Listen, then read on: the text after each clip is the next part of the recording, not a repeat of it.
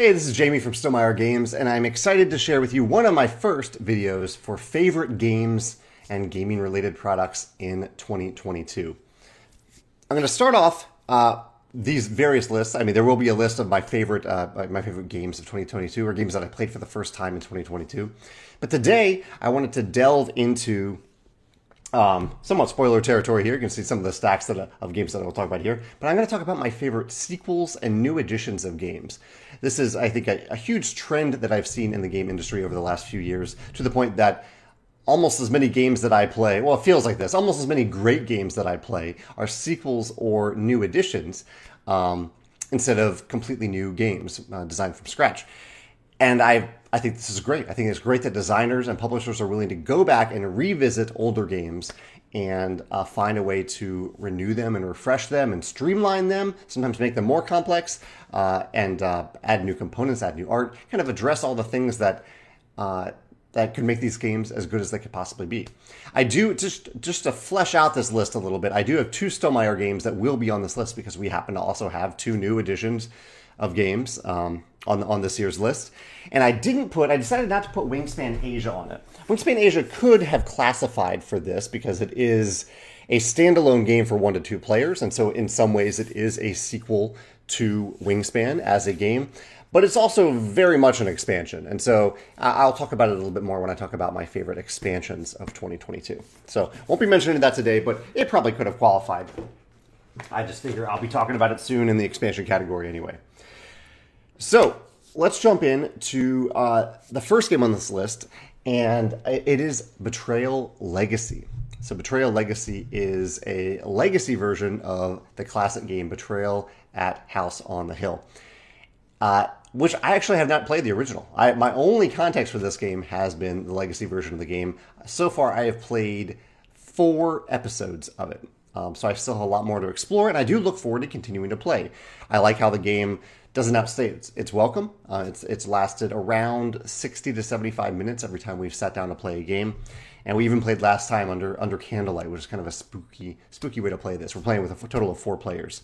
Um, and betrayal, the the whole hook in betrayal is that you are um, returning to this house over many years, uh, kind of a, a, new your new generation returning to the house, um, and in the middle of each game or sometime during each game, a betrayal will happen, a twist will happen, and one of the players, the game will kind of shift from a cooperative game to a one versus many game with an asymmetric information element to it, where the uh, the cooperative players, the players who are working together to defeat the betrayer, um, know some information that the betrayer does not, and, and and vice versa. The betrayer has some secret things that they're trying to do, and you're trying to figure out what they're trying to do which I think is a really cool asymmetry of information. I think asymmetry of information is something I'd like to see more in games in general.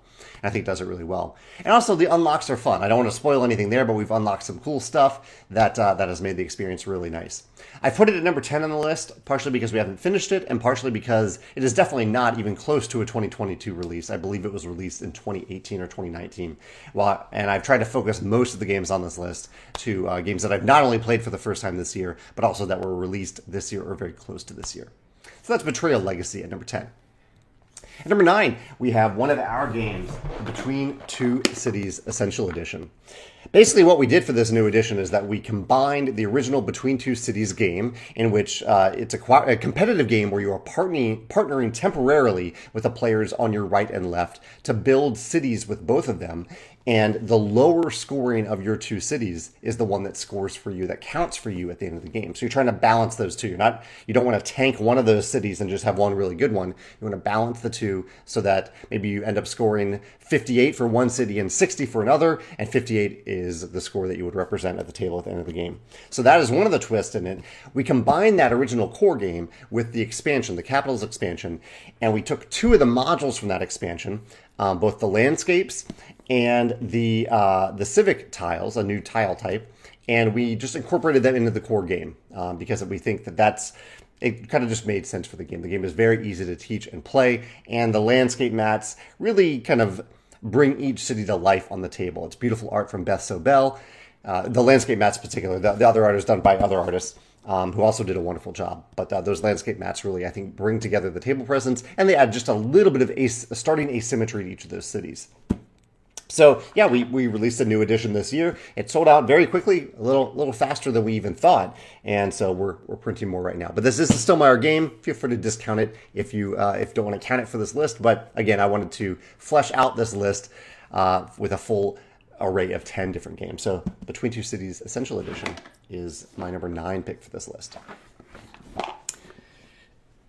Oh, at number eight on the list, I have uh, Caper Europe.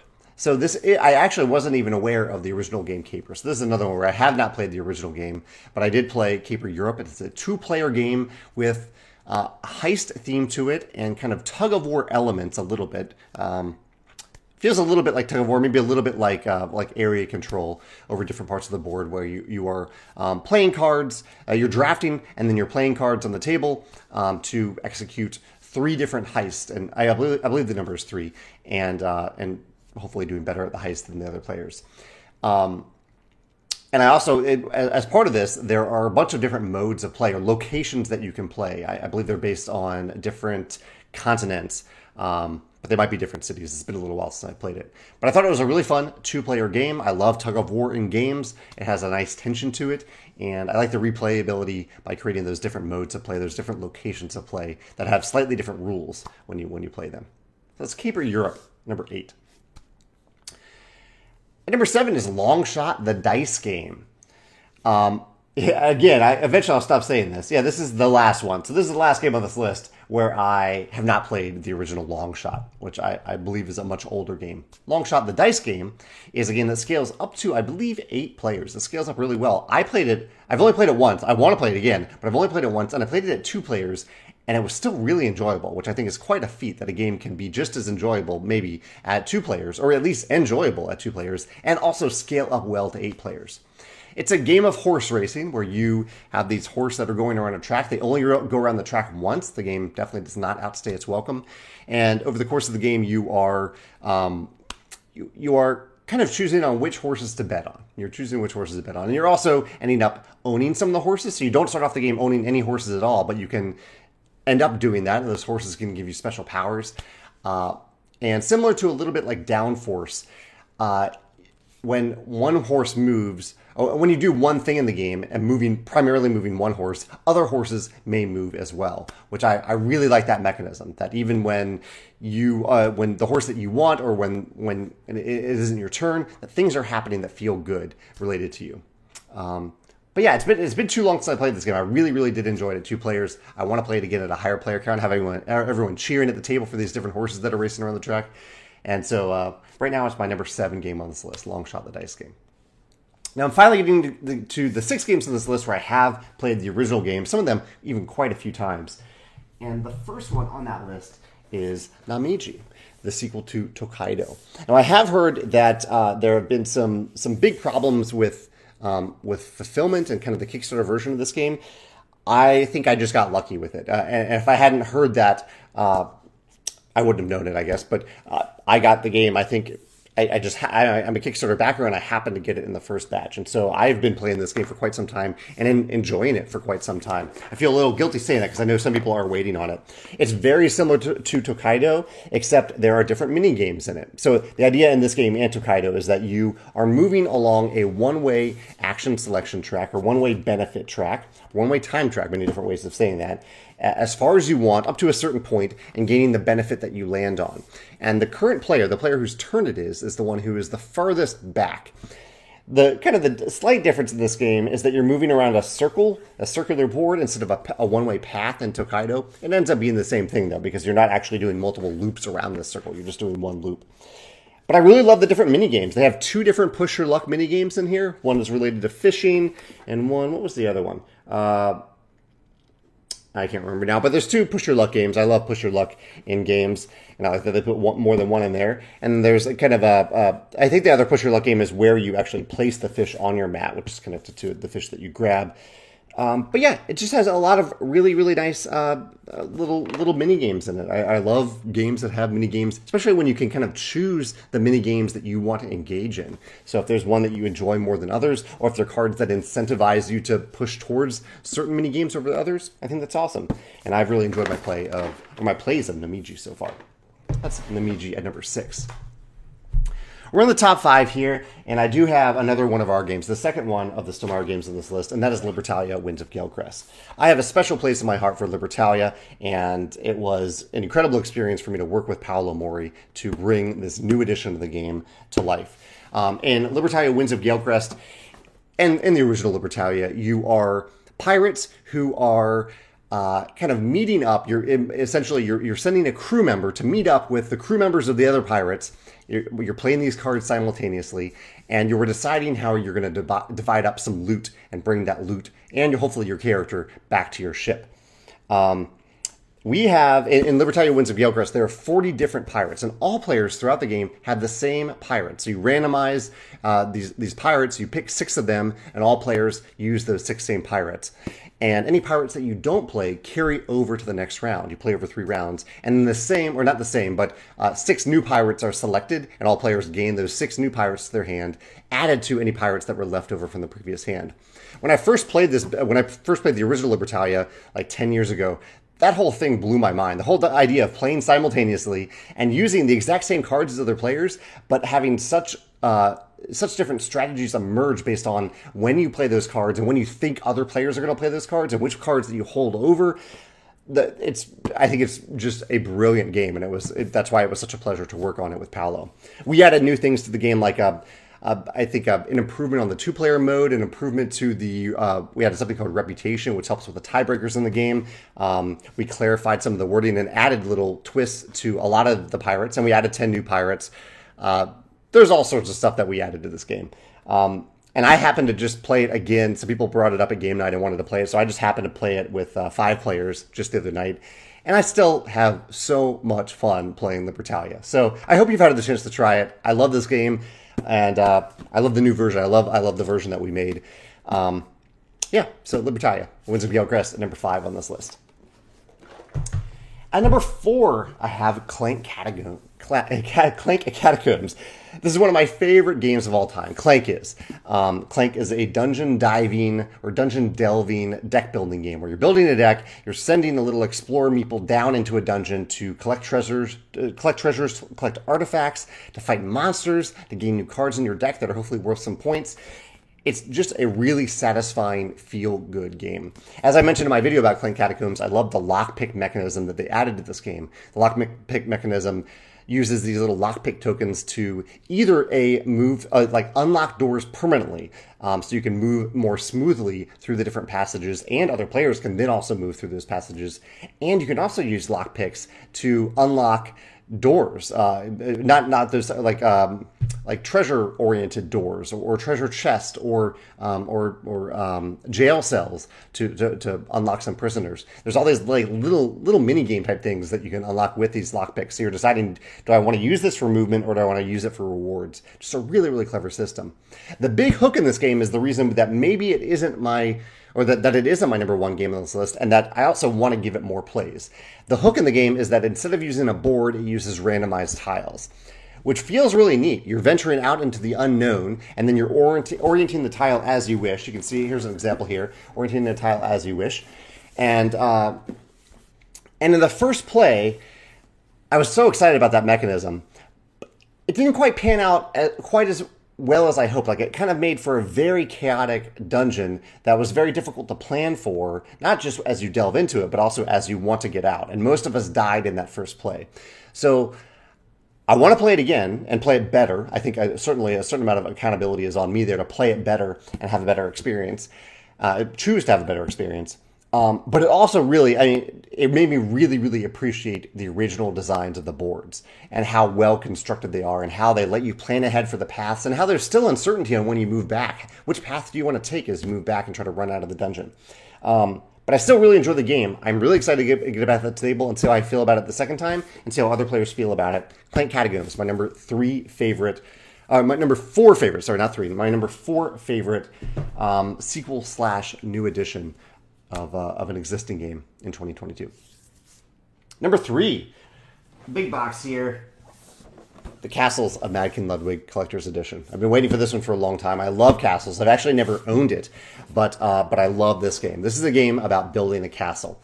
Uh, you're going to use these oddly shaped tiles and piece them together, and you gain rewards when you do so. You gain rewards when you place a tile, and also you gain rewards when you close off all the doors of any given tile. So it often means when you're playing a tile, you're gaining two rewards, two types of rewards, and that feels really good. Each of the rooms is a different type of reward that you get when you complete it.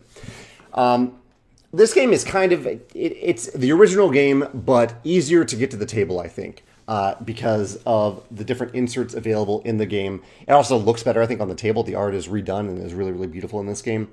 And it's just it has a beautiful table table presence, and also has a new mechanism in it. They added something called towers that feel really good as well. Uh, it's been a little while since I played it, but I believe how towers work is that you'll uh, place the tower in your castle, and there's actually these big miniatures that go on the tower. And when you get the tower, you get a secret goal that is scored for all players at the end of the game. It's one of those goals that, say, that says like whoever has the most square rooms gets a special bonus at the end of the game. But only you know that secret, so you can hide it under your tower, and you only reveal it to the other players at the end of the game. Um, hopefully, I'm remembering that correctly. But yeah, I love castles, and this is just more and better castles of Mad King Ludwig. So I love the game. It's my number three on the list this year. And if it's that good, you know that the top two games are really, really good. Number two really caught me off guard. And It's not a game that I own, but it's Terra Nova. Terra Nova is my number two game on this list. And it, it surprised me because I love and know Terra Mystica so well. And that's the game that this is the, it's kind of a streamlined sequel to Terra Mystica. I, again, I love and know Terra Mystica so well. And so I wasn't actually really all that interested in Terra Nova when I heard it was coming out. I was like, okay, that's cool, but I have Terra Mystica. I'll, I'll just play that. But having played Terra Nova, I really, really like it. I, I, I don't think I would choose it over Terra Mystica if I had the time and if I was playing with people who already knew it. But Terra Nova can definitely be played in around 60 to 75 minutes, so it is a medium weight game instead of a heavy game. It's easier to teach. It doesn't take quite as much brain power, but it's still you're still making tons of interesting choices throughout the game and it's just good. I mean, they they they cut some things that I liked, and they cut some things that I, I didn't dislike, but just that I don't miss. Um, like they cut the cult tracks. I found that I don't miss that as much. Uh, there's there's fewer ways to like extend your round and I found that to be okay. I still had a really, really good time playing this. And twice now, I've, I've already gotten back to the table, even though I just played it for the first time a few weeks ago. So yeah, Terra Nova also has the asymmetry that I loved about, about Terra Mystica, and the whole thing where you're removing things from your player mat, making your player mat better, making your income better. It's just really good. They did a really, really good job with it. I love Terra Nova. It was very tough to pick between that and my number one game on this list. But uh, yeah, Terra, Terra, Nova at number two on my my favorite sequel editions, new editions of 2022. But my number one game, definitely a surprise to me, actually. Uh, yeah, oh good, no spoilers here. But my number one sequel is Marvel Dice Throne. This was a huge surprise to me because my primary gaming partner, my especially for two-player games and campaign games, which this is not, this is a two-player. Well, this game plays at many player counts. Primarily plays it at two. It play, plays it two. But my primary gaming partner at two players is Megan, and Megan didn't really love um, the original version of, of, Dice Throne. We don't even really know why that is, uh, because this is essentially just more Dice Throne with different characters. But we had a blast playing this together, and it was just it was a lot of fun for me as someone in a relationship with Megan to see her have so much fun with it, and I think that made me have even more fun with it. And also, I love Marvel, and I love I already love the Dice Throne system. This is a game that is basically Yahtzee with a lot of stuff added to it, where on your turn you are attacking the other player. You you have your own unique character. You're attacking the other player and rolling and re-rolling dice in the hopes of having a really great combination. Um, and you, you kind of you choose one different ability to activate those dice. So you, you if you have a straight, then you would choose a, a straight ability um, to to attack your opponent and hopefully deal a bunch of damage and hopefully activate some of your cool asymmetric abilities. I think the Marvel theme is really well done here. We really felt like we were playing these different Marvel characters. And uh, the way we played this game is that we had a little round robin tournament. So we we pitted, so there are eight, eight characters in this big box, this Kickstarter version, and we pitted uh, uh, two different characters against each other in a little mini bracket. And then we had those characters advance, and we didn't always play the same characters. So, like, I played Loki in the first round and I won, and then I didn't win another game. Um, ever. Megan won all the other games, and I still had a blast. And I think Megan played Loki much later and played Loki in a slight, in pretty much the same, well, similar way. It's the same character, but uh, but it was neat seeing like you know I played Loki, but I wasn't attached to her. She played or attached to him. Megan played Loki. just a yeah, it, it's just really really well done, especially if you like Dice Throne. Um, if you have a partner that enjoys this dueling style of game or who loves Marvel, uh, and I just I will always remember doing that little eight tournament. Even if I don't play it again, I, I think I will. I've, I've held on to it because I think I we will play it again in the future. But even if I don't play it again, it felt like we had our own little mini campaign experience with that that that eight character bracket, and uh, that might be one of my fondest gaming memories of 2022. So yeah, that's why it's my number one favorite sequel or new edition of a game in 2022. I'd love to hear what this is for you. There are even more games, even more sequels and new editions. And again, this is not my favorite game list of 2022. This is my favorite sequel and new edition list. So let me know in the comments what what did I miss that you have played, new sequels, new editions um, that you've enjoyed in this year, and uh, and yeah, if there if anything I missed or anything that I covered that you really enjoyed as well, let me know what you love about them in the comments below. Thanks.